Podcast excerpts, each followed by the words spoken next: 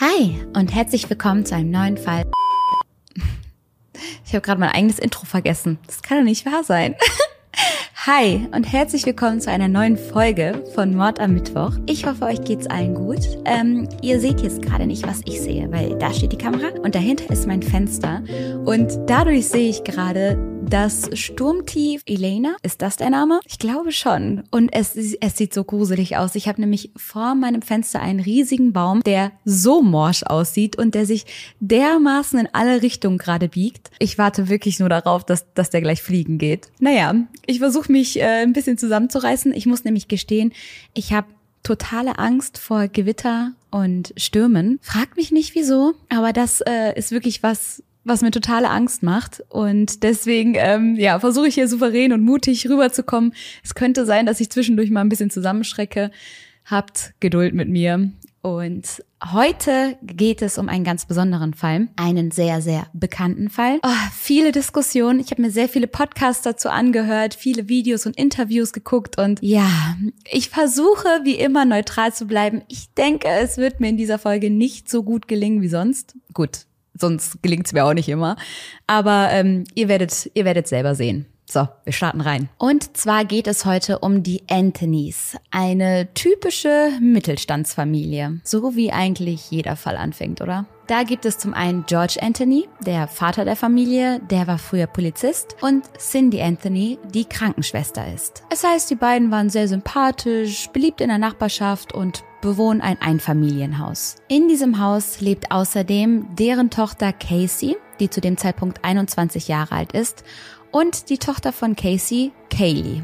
Und ja, da müsst ihr jetzt ein kleines bisschen genauer hinhören, weil die Namen sind sich so ähnlich. Casey und Kaylee aber das kriegen wir hin. Casey auf jeden Fall, also die Tochter von Cindy und George, ist wunderschön, also sehr attraktiv, sehr beliebt und temperamentvoll, würde ich sagen. Sie hat viele Freunde und Verehrer, ist Life of the Party, also da, wo was los ist, findet ihr Casey, da wird sie sein und lebt ihr Leben. In vollen Zügen. Es heißt, Cindy und Casey waren sich schon immer sehr, sehr nah. Die beiden waren unzertrennlich. Sie haben oft Mutter-Tochter-Tage verbracht, waren zusammen shoppen und haben sich alles erzählt. Das zweifle ich ein kleines bisschen an. Warum seht ihr später noch? Auf jeden Fall standen sie sich sehr, sehr nahe und für Cindy war ihre Tochter Casey alles. Sie war ihre kleine Prinzessin, sie hat sie verwöhnt und geliebt und wäre für sie durchs Feuer gelaufen. Ihr könnt euch nicht vorstellen, was hier gerade passiert. Hilfe.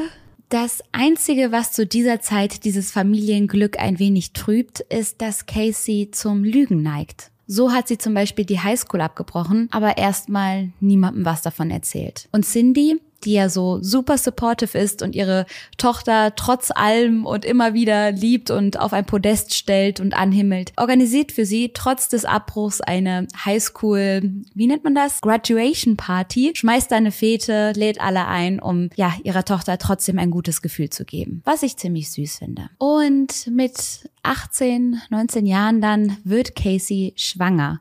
Und ihre Eltern interessiert es nicht, wer der Vater ist. Nicht im Sinne von juckt uns nicht, sondern eher im Sinne von egal was passiert, wir sind da, wir haben deinen Rücken und selbst wenn der Vater weg ist, dann hast du immer noch uns, wir passen auf dich auf, mach dir keine Sorgen. Und so kommt dann am 9. August 2005 Caseys Tochter Kaylee zur Welt. Und George und Cindy freuen sich darauf, Großeltern zu werden. Sie stellen keine Fragen, sie wollen nicht unbedingt herausfinden, wer der Erzeuger war oder was. Sie sind einfach froh, ihre Tochter und jetzt die Enkelin unterstützen zu können und lassen sie auch bei sich leben. Wie ich aber bereits schon erwähnt hatte, liebt Casey das freie Leben. Sie liebt Partys, sie liebt Aufmerksamkeit, sie liebt es, ja, nachts umherzuschwärmen und da passt eine kleine Tochter natürlich nicht so dazu. Das hemmt und Casey will aber nicht auf diesen Lebensstil verzichten und das tut sie auch nicht. Sie wird zwar als gute Mutter beschrieben, aber möchte eben auch alle Lebensfreunden weiterhin in vollen Zügen genießen und macht das teilweise eben über ihre Tochter und vor allen Dingen über ihre Eltern hinweg, stellt da ihre eigenen Bedürfnisse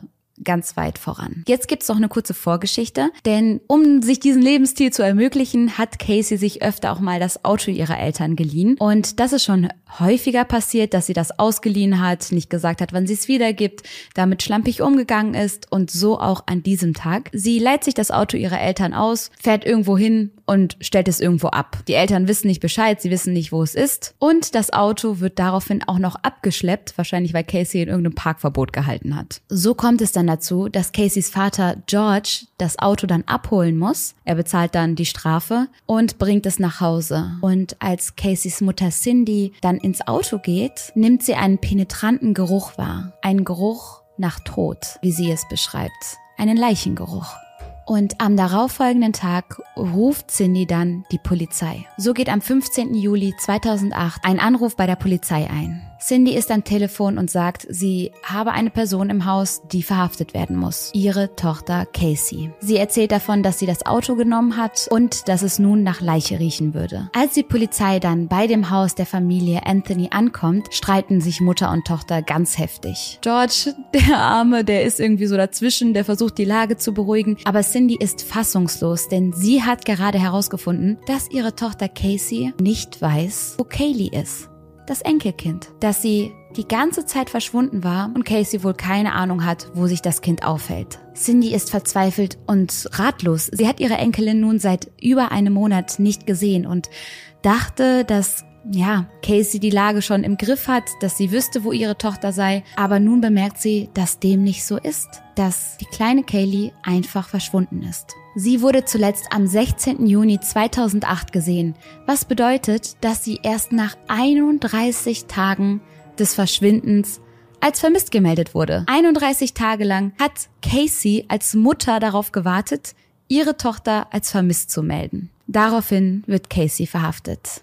Erste Ermittlungen. Casey muss mit aufs Revier. Ihr wird Kindesvernachlässigung, Falschaussage und Behinderung der Justiz vorgeworfen. Zu dem Punkt Behinderung der Justiz und Falschaussage kommen wir gleich noch etwas genauer. Casey versucht die Polizei zu beruhigen und sagt, hey, alles gut, meine Mutter, die ist ne gerade so ein bisschen am überreagieren. Ich weiß, wo meine Tochter ist, die ist mit ihrer Nanny weg. Das soll eine Frau mit dem Namen Zenaida Fernandez González sein, die kurz nur Zenny die Nanny genannt wird. Casey erzählt des Weiteren, dass sie ihre Tochter eines Tages eben bei dieser Nanny abholen wollte, die aber plötzlich wie vom Erdboden verschluckt gewesen ist. Sie sei eben mit der Tochter Kaylee abgehauen und aus Angst, dass man Casey etwas vorwirft oder sie für eine schlechte Mutter hält, habe sie halt niemandem was gesagt und so getan, als sei alles in Ordnung. Das erinnert zum Beispiel an die Highschool-Zeit von Casey. Ich habe euch ja gesagt, dass sie die Highschool abgebrochen hat. Tatsächlich hat sie aber in der ganzen ersten Zeit so getan, als würde sie noch zur Highschool gehen ist jeden Morgen aufgestanden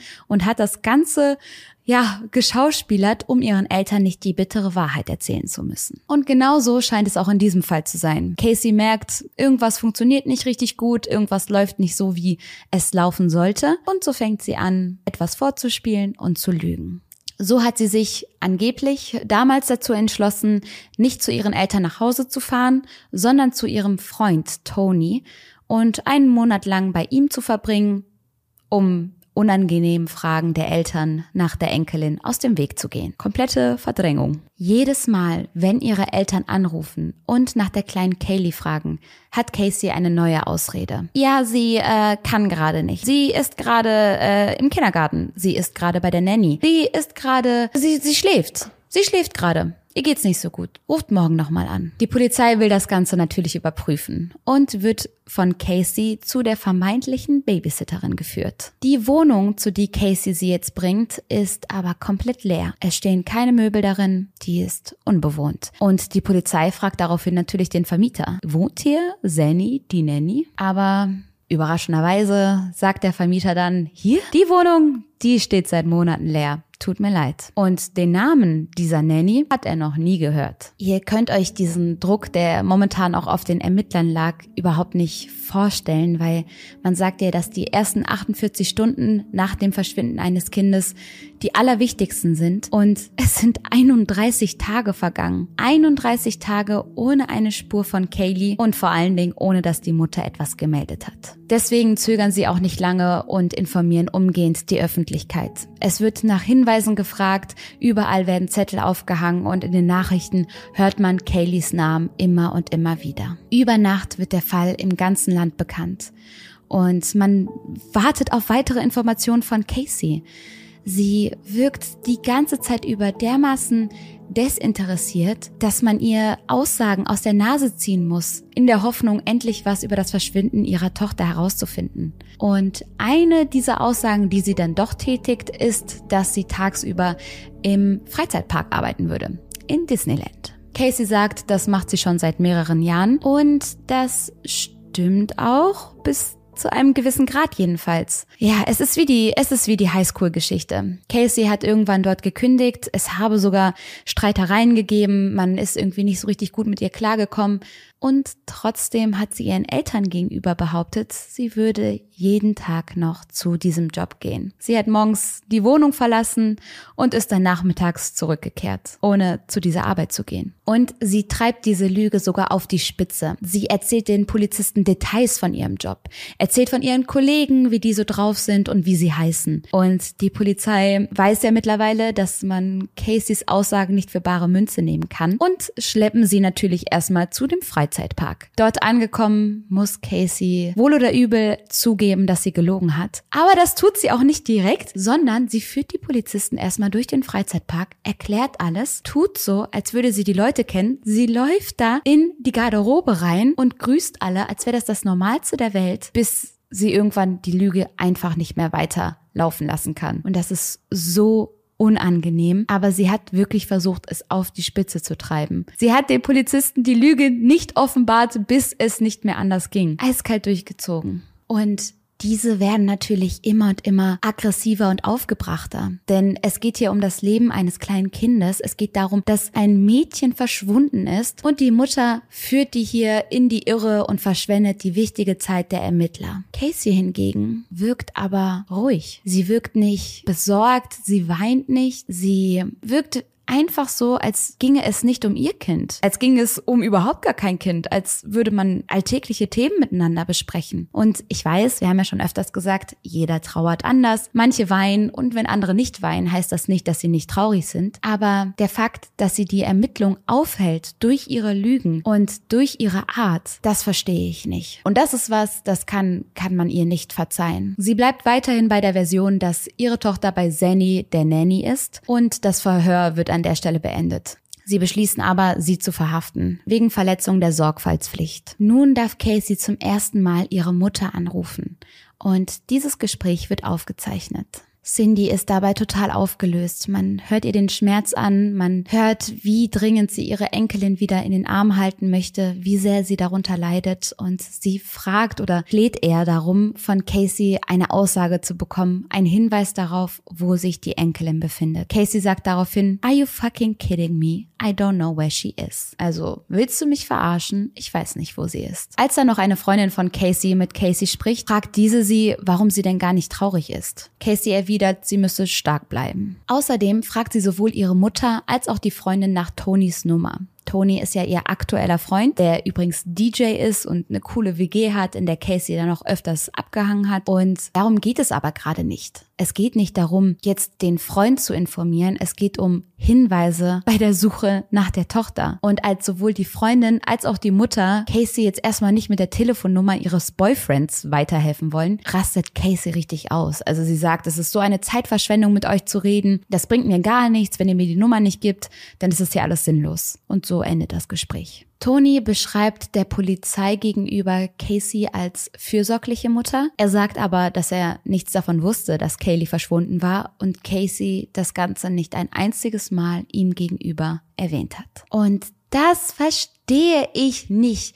Wie kannst du denn deine Tochter vermissen, nicht wissen, wo sie ist und deinem Freund gegenüber kein einziges Wort erwähnen? Abend für Abend zusammen im Bett zu liegen, ohne einmal darüber reden zu wollen, sich austauschen wollen. Verstehe ich nicht. Dann kommt der 17. Juli. Ein sehr wichtiger Tag, denn an diesem Tag wird Caseys Auto auf den Kopf gestellt. Und Leichenspürhunde schlagen schon schnell am Kofferraum an. Man findet Kayleys Lieblingspuppe, einen rot braunen Fleck, Haare von ihr und Windeln. Aber von der kleinen Kaylee fehlt weiterhin jede Spur. Als nächstes werden George und Cindy zum Verhör gebeten. Das erste, was die Ermittler natürlich wissen wollen, ist, was hat es mit diesem Leichengeruch auf sich? Ihr erinnert euch, Cindy hat bei der Polizei angerufen und gesagt, mein Auto riecht nach Tod. Hier riecht es nach Leiche. Und als die Polizei nähere Informationen haben möchte, macht Cindy dicht. Sie sagt, das sei nicht so gemeint gewesen. Ihre Tochter Casey habe einfach wieder Müll im Auto hinterlassen, da sei so eine vergammelte Pizza gewesen und es habe einfach total gestunken. Das glaubt ihr die Polizei aber nicht. Denn zum einen habe ich ja schon erwähnt, dass Cindy alles für ihre Tochter tun würde und sie vor allem schützen würde. Und zum anderen ist Cindy Krankenschwester und der Geruch von Tod riecht wie nichts anderes anderes. Der riecht nicht wie ein alter Müllbeutel, der riecht nicht wie eine verrottete Pizza. Diesen Geruch, gerade als Krankenschwester, erkennt man immer wieder. George möchte jetzt auch mit den Ermittlern reden und eröffnet sich. Er sagt, er habe direkt ein ungutes Gefühl gehabt, als er dieses Auto abgeholt hat, nachdem es abgeschleppt wurde. Aber er kann sich einfach nicht vorstellen, dass seine Tochter Casey ihrer Tochter Kaylee etwas angetan haben soll. Cindy und George besuchen ihre Tochter daraufhin öfters im Gefängnis. Jedes der Gespräche werden aufgezeichnet und sie sind alle so, so kalt. Also George und Cindy leiden unwahrscheinlich unter der Situation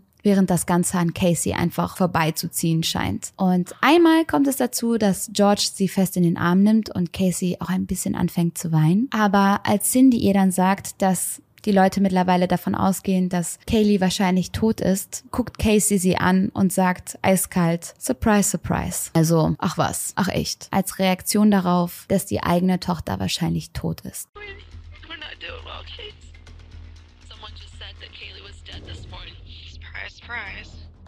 die Medien. Ich weiß nicht, ob es immer noch so ist, aber zu dieser Zeit war es so, dass die Behörden die Öffentlichkeit über den Stand der Ermittlung informieren mussten. Das heißt, jede Neuigkeit landete in den Medien.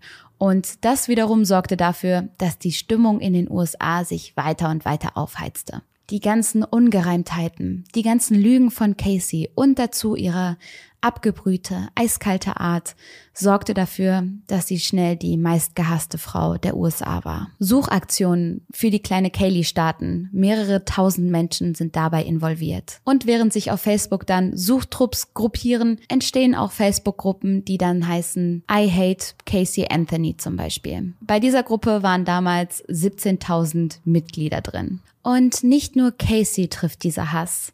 Auch ihre Eltern werden davon einbezogen.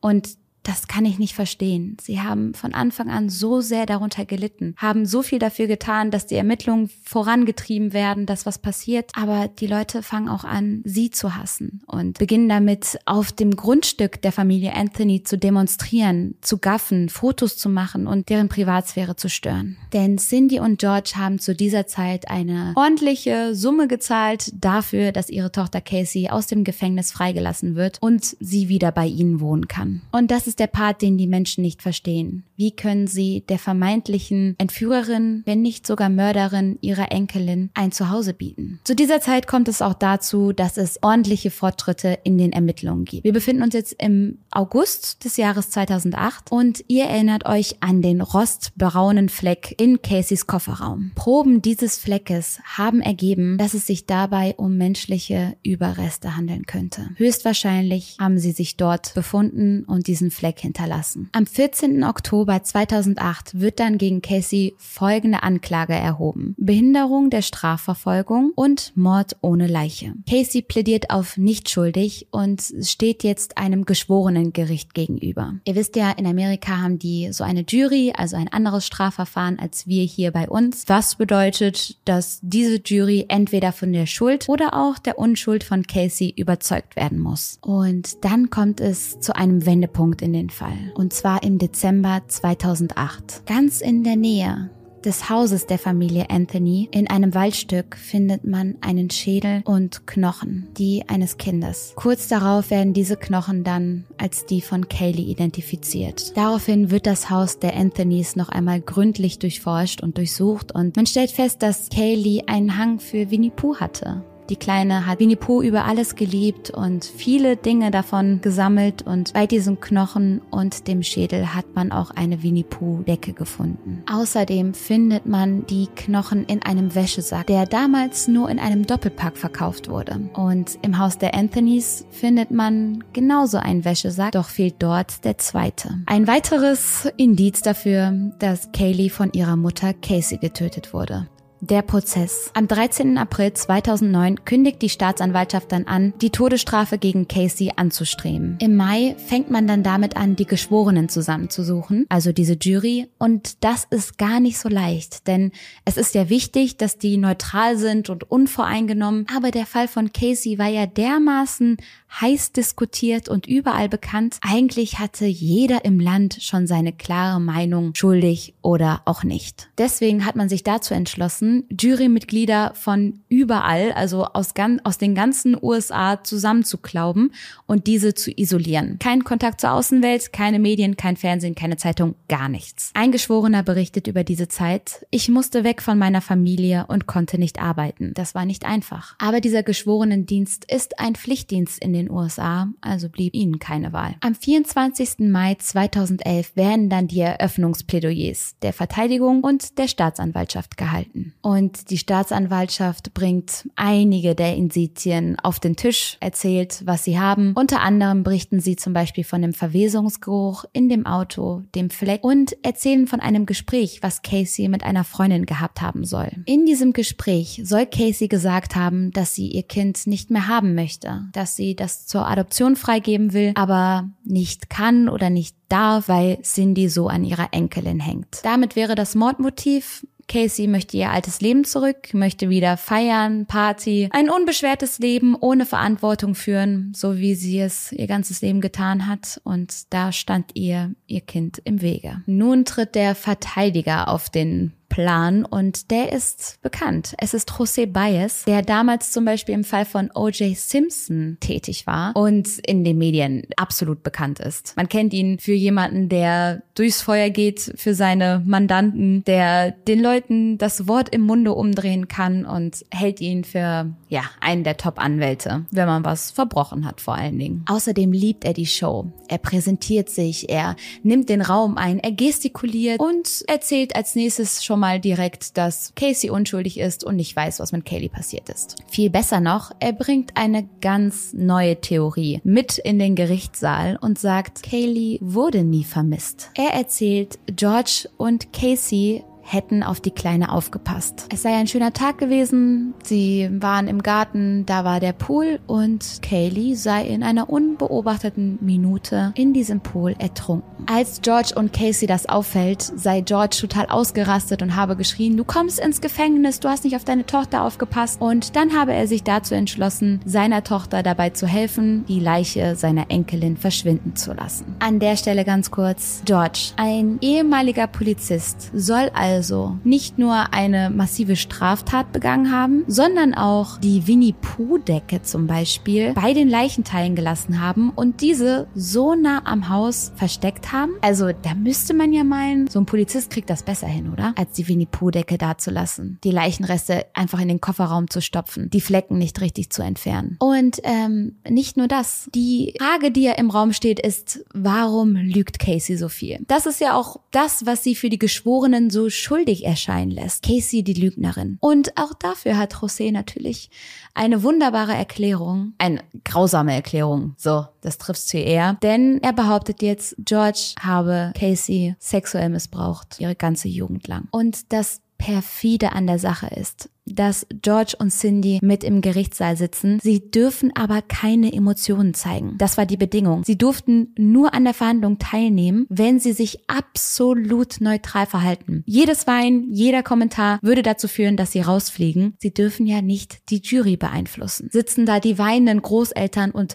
kommentieren jeden Schritt in der Verhandlung, wirkt das gewissermaßen auf die Geschworenen. Deswegen musste George sich diese Anschuldigung anhören, für die es nie Beweise gegeben hat, keine keine Indizien, gar nichts und durfte nichts sagen. Später wird er dann in den Zeugenstand gerufen. Er wird gefragt, ob er seine Tochter sexuell missbraucht hat und ob er zu Hause war, als seine Enkelin gestorben ist. Und zu beiden sagt er entschieden Nein. Außerdem wird dann ein Gespräch vorgespielt, in dem Cindy über ihren Vater redet. Das ist im Gefängnis aufgenommen worden.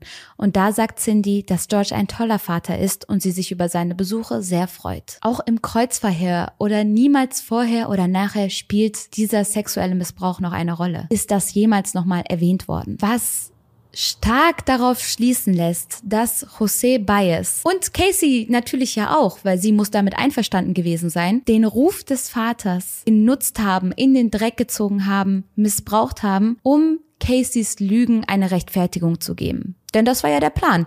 Sie haben dann gesagt, ja, Casey wurde immer missbraucht und durfte damals schon nichts sagen, durfte damals mit niemandem darüber reden. Das wurde ihr von ihrem Vater so antrainiert. Und George hat nicht nur seine Enkelin verloren, hat nicht nur das Gefühl, dass seine eigene Tochter daran schuld ist, sondern wurde jetzt auch noch öffentlich als sexueller Straftäter dargestellt. Aber der Verteidiger José Baez ist noch nicht fertig. Er hat noch eine andere These im Ärmel, die sich wieder um George dreht. Dieser ist nämlich nach dem Verschwinden der Leiche seiner Enkelin abgetaucht. Er hat versucht, sich mit Schlaftabletten und enormen Mengen Alkohol das Leben zu nehmen. In seinem Abschiedsbrief stand, dass er seine Enkelin vermisst, dass seine Familie nicht mehr dieselbe ist. Er macht sich Vorwürfe, dass er nicht mehr getan hat. Sie war die ganze Zeit in seiner Nähe. Warum musste sie gehen? Und er endet diesen Brief mit den Worten, ich liebe dich, Cindy, und jetzt komme ich zu dir, Kaylee. Es hat ihn fertig gemacht, dass die Knochen so nah am Haus der Anthonys gefunden wurde. Er hatte das Gefühl, er hätte etwas tun können und das hat ihn in den Wahnsinn getrieben. Und die Verteidigung nutzt jetzt diesen Suizidversuch, diesen Ausdruck absoluten Verzweifelns und absoluter Trauer so umzuwandeln und das gegen ihn zu verwenden. Es wird behauptet, er habe ja ein schlechtes Gewissen gehabt, weil er am Tod seiner Enkelin beteiligt gewesen sei. Er sei verantwortlich gewesen. Etwas später wird dann ein Verwesungsexperte in den Rat geholt und dieser sagt, der einzige Grund für den Geruch im Auto muss eine Leiche gewesen sein. Es gibt keine andere Erklärung. Außerdem hat er Spuren von Chloroform finden können. Diese Spuren waren sehr hoch konzentriert. Zudem findet er ja die Haare von Kaylee und an diesen Haaren ist ein Verwesungsband festgestellt worden. Das findet man nur an Körpern, die tot sind, die sich bereits zersetzen. Kayleys Haare, die in dem Auto gefunden wurden, weisen Verwesungsmerkmale auf. Bitte merkt euch das. Die Schlussfolgerung, und zwar die einzig logische, ist, dass Kayleys Leiche in Caseys Auto war. Ah, ihr werdet euch noch so aufregen. Ihr werdet euch noch so aufregen. Außerdem wurde herausgefunden, dass am Schädel von Kaylee Klebeband geklebt haben muss. Dieses Klebeband hat Kiefer und Unterkiefer zusammengehalten was bedeutet, dass ihr Mund zugeklebt war. Die Staatsanwaltschaft geht nun davon aus, dass Kaylee ihre Tochter Casey mit Chloroform betäubt hat und ihr dann Mund und Nase zugeklebt hat, um sie sterben zu lassen. Als man dann den Computer der Anthonys in Beschlag nimmt, findet man im Suchverlauf auch schon bald etwas Passendes. Es wurde nämlich nach Chloroform herstellen gesucht. Es wird vermutet, dass Kaylee die Leiche ihrer Tochter anschließend in die Winnie Pooh Decke gewickelt hat, dann in den Wäschesack, dann in eine Mülltüte und dann rausgefahren hat in den Wald, um sie dort, ja, wie wie Müll abzuladen. Anschließend sei sie dann zu Toni gefahren und habe sich eine schöne Zeit gemacht. Zu diesem ominösen Suchverlauf, den mit dem Chloroform, sagt Cindy jetzt, dass sie diejenige gewesen sei, die das gesucht hat. Sie springt also wieder für ihre Tochter ein. Sie erzählt, ihr Hund habe so eine Pflanze gegessen und sie wollte wissen, ob die gefährlich ist und habe nach Chlorophyll suchen wollen. Dann hat Google aber Chloroform vorgeschlagen und dann hat sie da mal drauf geklickt und so sei das dann zustande gekommen. Aber sie ist ja Krankenschwester und sie arbeitet mit einer Stempeluhr, weshalb sehr schnell nachgewiesen werden konnte, dass sie zu dem Zeitpunkt, wo das am Laptop getippt wurde, im Krankenhaus war. Sie kann es nicht gewesen sein. Aber irgendwie geht das einfach durch. Irgendwie hört die Jury nicht zu. Nun wird Tony, der Freund, auch nochmal genauer befragt und der sagt, ihm sei nichts aufgefallen. Die ganze Zeit über sei Casey absolut happy und unbeschwert drauf gewesen. Sie habe oft gefeiert, sei mit ihm tanzen gegangen, sei losgelöst gewesen und habe mitgetrunken so. Außerdem lässt sie sich in der Zeit, wo ihre Tochter schon verschwunden ist, Bella Vita also das schöne Leben tätowieren. Der Tätowierer sagt übrigens auch aus und er erzählt davon, dass Casey kein einziges Mal über ihre Tochter, dafür aber die gesamte Zeit über ihren tollen Freund Tony gesprochen habe. Nun wird im Gerichtssaal eine sehr schreckliche Animation gezeigt. Und zwar sieht man erst ein Bild von Casey und Kaylee glücklich und dieses Bild wird dann transparenter und dahinter erscheint dann das Bild vom Schädel mit dem Klebeband. Aber all das scheint nicht genug Eindruck bei den Geschworenen zu hinterlassen. In der Öffentlichkeit beteuert José Baez ja, dass seine Mandantin absolut unschuldig ist, nichts weiß, beziehungsweise nichts mit dem Tod zu tun hat und ja, George, der der Buhmann ist. Hinter den Kulissen verhandelt er aber bereits mit der Staatsanwaltschaft. Er versucht auf fahrlässige Tötung zu plädieren und nur ein paar Jahre für seine Mandantin rausschlagen zu können. Er gesteht, Casey sei zwar schuld am Tod ihrer Tochter, aber keine Mörderin. 30 Jahre Gefängnis seien besser als die Todesstrafe für Mord. Das wolle er erreichen. Aber Casey will von diesem Deal nichts wissen. Sie lehnt ab. Sie, ja, will nichts von Gefängnis wissen. Sie will nicht in irgendeiner Weise zur Verantwortung gezogen werden und taucht einfach unter. Will damit nichts zu tun haben. Bella Vita. Schönes Leben, ne? Außerdem fängt José Baez jetzt damit an, sämtliche Beweise in den Dreck zu ziehen. Und das macht er clever. Er macht es gerade so, dass es oberflächlich Eindruck hinterlässt, aber er geht der Sache nicht wirklich weiter nach. Also er schafft es nicht, diese Beweise zu entkräften, aber er scheint zu reichen für die Öffentlichkeit. Oder zumindestens für die Jury. So gibt es dann folgenden Dialog mit dem Verwesungsexperten. Der Großteil der Aussage hat mit Chemie zu tun. Der Experte sagt, stimmt. Bias, Sie sind kein Chemiker. Was sind Sie nochmal? Woraufhin der Experte antwortet, Anthropologe. Damit versucht Bias die Aussagen und die Beweise, die dieser Experte geliefert hat, unglaubwürdig dastehen zu lassen, was aber Quatsch ist. Denn nur weil er gelernter Anthropologe ist, heißt das nicht, dass er keine Ahnung von Chemie haben darf. Im Gegenteil, das hat er sich über Jahre hinweg angeeignet, dieses Wissen, und ist sehr wohl als Experte zu befragen und ernst zu nehmen. Aber die Jury zweifelt daraufhin diese Beweise an, die ja eindeutig sind, aber naja. Den nächsten Zeugen, den sich der Verteidiger Bias dann vorknüpft, ist Roy Carr.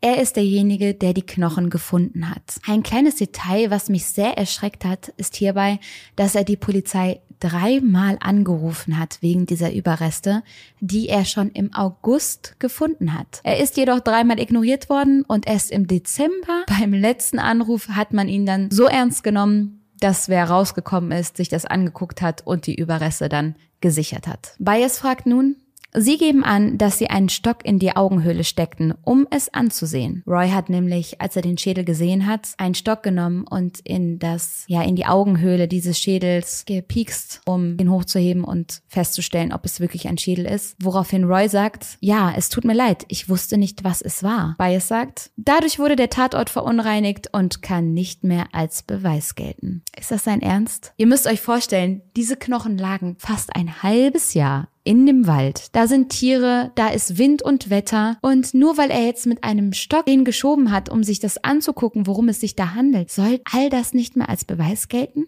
Aber Bias kommt irgendwie damit durch. Nun wird auch noch ein Panthologe hinzugezogen. Der soll auch nochmal genauer erklären, was hier die Todesursache war und was hier passiert sein könnte. Leider musste er aber feststellen, dass man am Klebeband keine DNA finden konnte. Auch am Knochen waren keine Rückstände mehr vom Klebeband zu finden, weshalb er die Option offen lassen muss, dass das nicht die festgestellte Tatwaffe war, dieses Klebeband.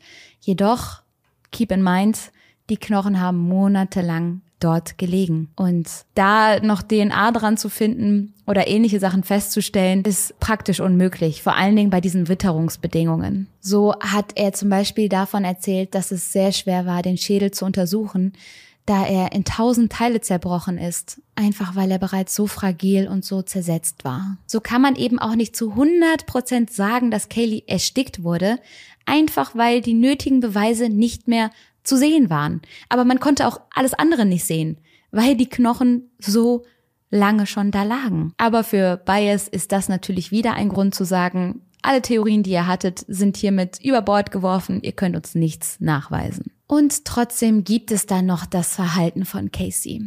Das eiskalte, berechnende Verhalten. Sie sitzt im Gerichtssaal, als würde es nicht um sie gehen und schon gar nicht um ihre kleine, tote Tochter. Außerdem werden Freunde befragt, die durchaus zugeben, dass Casey eine gute Mutter war. Und Bias betont, dass Casey ja nicht alleine mit der Erziehung ihrer Tochter beschäftigt war. Sie hat ja bei ihren Eltern gewohnt, die sie unterstützt haben. Und so dreht sich Bias zu der Jury und sagt, wie logisch ist unter solchen Umständen der Vorwurf des Mordes. Nun kommen wir zu den Schlussplädoyers. Das der Staatsanwaltschaft lautet in etwa und zusammengefasst folgendermaßen. Die Indizien in diesem Fall belegen zweifellos, dass Casey Anthony einen inneren Konflikt austrug. Das Leben, das sie sich wünscht, war nicht das, womit sie zurechtkommen musste. Daher habe sie sich dazu entschlossen, ihr Kind zu opfern. Die Staatsanwältin stellt die Frage, wer profitiert davon, dass Kaylee tot ist? Wer hat was davon, wenn nicht Casey? Sie zeigt die Bilder, das Tattoo, Bella Vita und Casey, wie sie in der Zeit, wo ihre Tochter bereits verschwunden war, auf wilden Partys ist. Sie hat sogar an so einem Hot Body Contest mitgenommen, wo es darum geht, wer den heißesten Körper hat, wo sie zu der Zeit möglicherweise höchstwahrscheinlich schon wusste, dass ihre Tochter tot ist. Die Verteidigung hält dagegen. Wie ist sie gestorben? Wann und wo ist sie gestorben? Gibt es einen Beweis dafür, wo Kaylee gestorben ist? Außerdem zeigt er dann ein Bild von Kaylee. Man sieht ihre Hand an der Terrassentür.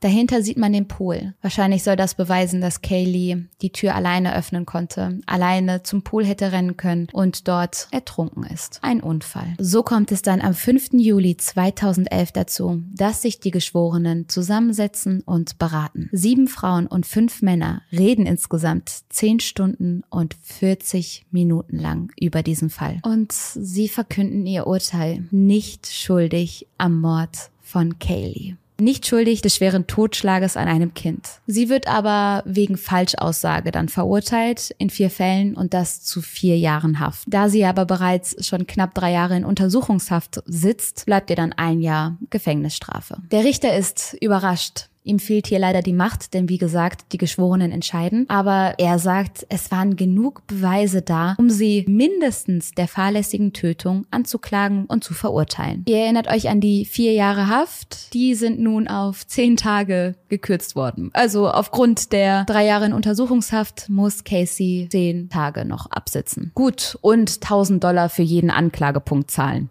Okay. So wird sie dann bereits am 17. Juli 2011 aus dem Gefängnis entlassen. Und falls ihr euch fragt, warum ich die ganze Zeit lächeln muss, es ist, es ist einfach lächerlich. Deswegen das Einzige, was mich hier gerade noch davor bewahrt, komplett auszurasten, ist der kleine Sarkasmus, den ich mir hier gönne. Aber es ist lächerlich. Am 11. August 2011 veröffentlicht das Ministerium für Kinder und Familie in Florida einen Bericht. Darin steht, die Handlung oder das Unterlassen von Handlungen der mutmaßlichen Täterin haben letztlich zum Tod des Kindes geführt oder beigetragen. Sie sind sich sicher, Casey Anthony hat ihre Tochter getötet. Casey muss den Behörden dann auch noch Geld zahlen. Das ist jetzt nur so ein kleiner Side Note, weil ich finde, keine Summe der Welt rechtfertigt, dass sie auf freiem Fuß ist. So. Deswegen werde ich das gar nicht weiter vertiefen. Aber in 2012 gibt sie dann ein Interview und davon möchte ich euch ein bisschen mehr erzählen. Sie sagt dem Moderator Price Morgan, dass sie ihre Tochter nicht getötet hat. Sie sagt, ich war nie ein Partygirl. Ich trinke jetzt nicht. Ich habe wahrscheinlich eine Handvoll Bier getrunken, seit ich auf Bewährung bin. Die Karikatur von mir, die da draußen, könnte nicht weiter von der Wahrheit entfernt sein. Okay,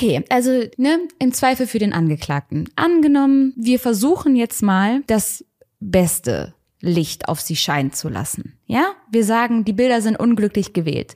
Gibt's von uns alle, wenn man will, kann man uns alle als, ja, Partyluder oder sonst was darstellen geschenkt. Aber Dinge wie das Tattoo zum Beispiel, das kann man nicht abstreiten, das ist auf ihrem Körper. Die Art und Weise, wie sie sich dazu entschlossen hat, statt ihre Tochter als vermisst zu melden, lieber jeden Tag bei ihrem Freund abzuhängen und zu feiern. Auch das sind Fakten. Das sind keine Bilder, die man gefotoshoppt hat, um sie in ein gewisses Licht zu rücken. Das ist das, was passiert ist. Und das spricht in meinen Augen eine ganz klare Sprache. Nach dem Prozess. In Florida ist es mittlerweile strafbar, wenn Eltern das Verschwinden ihrer Kinder nicht sofort melden. Das ist das, was die Behörden aus diesem Fall gelernt haben. Nach ihrer Freilassung ist Casey Anthony erstmal abgetaucht. Sie wohnte nicht mehr bei ihren Eltern und wollte aus dem Rampenlicht verschwinden. Glaube ich ihr, dass sie das wollte. Ein Jahr auf Bewährung muss sie noch in einer christlichen Einrichtung absetzen, weil man sie wegen Checkbetruges erwischt aufgrund von Journalisten und Leuten, die sie verfolgt haben und die sich an ihr rächen wollen, ist sie aber von dort geflohen.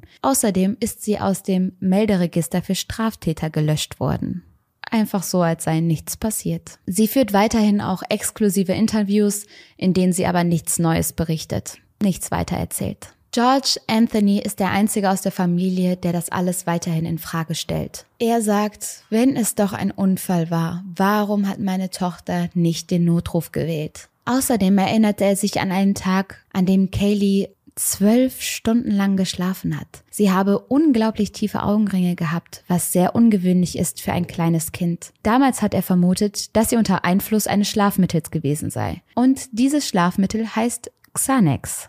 Xanax wird auch Xani genannt, so als Verniedlichung. Wenn Leute müde sind, wenn sie schlafen wollen, sagen sie dann, gib mir mal eine Xani, ich will schlafen gehen. Und wisst ihr noch, wer noch so ähnlich hieß? die Nanny. Demnach war Zanny die Nanny vielleicht ja gar keine Frau, sondern damit war von Anfang an das Schlafmittel gemeint. Und das wirft die Theorie auf, dass Casey ihre Tochter vielleicht mit Schlafmitteln vollgepumpt hat, um Ruhe zu haben und sie damit umgebracht hat. Was am Ende passiert ist, was Zanny the Nanny damit zu tun hat, was Casey dazu bewogen hat, all das zu tun. Und ich weiß, normalerweise, gerade wenn jemand nicht verurteilt ist, halte ich mich sehr zurück mit solchen Anschuldigungen. Aber der Kofferraum, der Fleck dort, die Winnie Pooh Decke, Zanny the Nanny, der Lebensstil, ihre Art. Ich kann nicht anders als sie für den einzigen Täter in der ganzen Sache zu sehen. Wer sonst hätte was von dem Tod der kleinen Kelly gehabt? Die Frage der Staatsanwaltschaft war absolut berechtigt. Wer sonst hätte etwas davon gehabt? Der Waschkorb, wo der zweite im Haus der Anthonys war, dass sie Chloroform gegoogelt hat,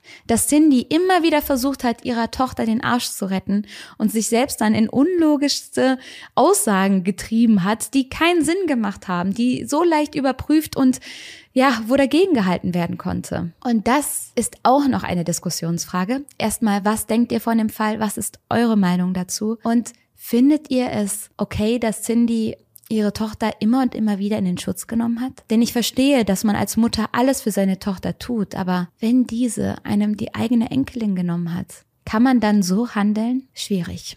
Naja, ich hoffe, es geht euch gut. Das war eine sehr lange Folge. Ich hatte viele Gedanken dazu. Ähm, ja, Puh, ja, tapfer alle, die bis, bis hierhin zugehört haben. Ich wünsche euch was. Passt auf euch auf und wir sehen uns beim nächsten Mal. Ciao, ciao.